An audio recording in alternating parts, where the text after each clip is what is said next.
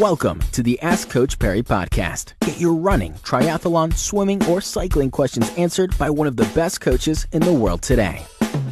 Into the next episode of the Ask Coach Parry podcast. Uh, Lindsay, this question comes in from Doug Hardres-Williams. Uh, I quite like this because there's lots of lots of talk around this, especially this time of the year. Have I done enough with comrades approaching?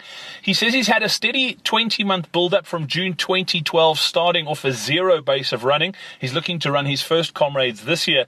In the last 12 months, he says he's run a thousand kilometers, but his mileage from January to date is lower than expected due to a few injuries that he picked up in Feb. He qualified for comrades with a 445 marathon.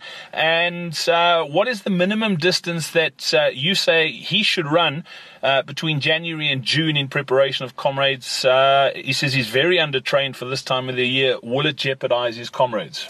Look, that's kind of the golden egg that everybody wants. They want me to give them the this is how much mileage you must do. And it's it's very difficult to answer. He's given us a little bit of a, a background about himself but it depends on so many things the number of years you've run your actual running ability.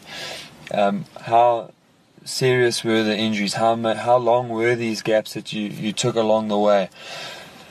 I would say that the average runner can probably get away with running between four and six hundred kilometers between January uh, and the end of the and, and comrades.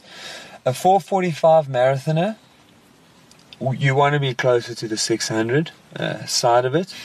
All right, fantastic. Uh, the Ask Coach Parry podcast back again tomorrow. Get your questions in. Uh, just go to the website, askcoachparry.com, and you can input them there. Thank you for listening to the Ask Coach Parry podcast. To get Lindsay to answer your question, go to askcoachparry.com or email my question at askcoachparry.com.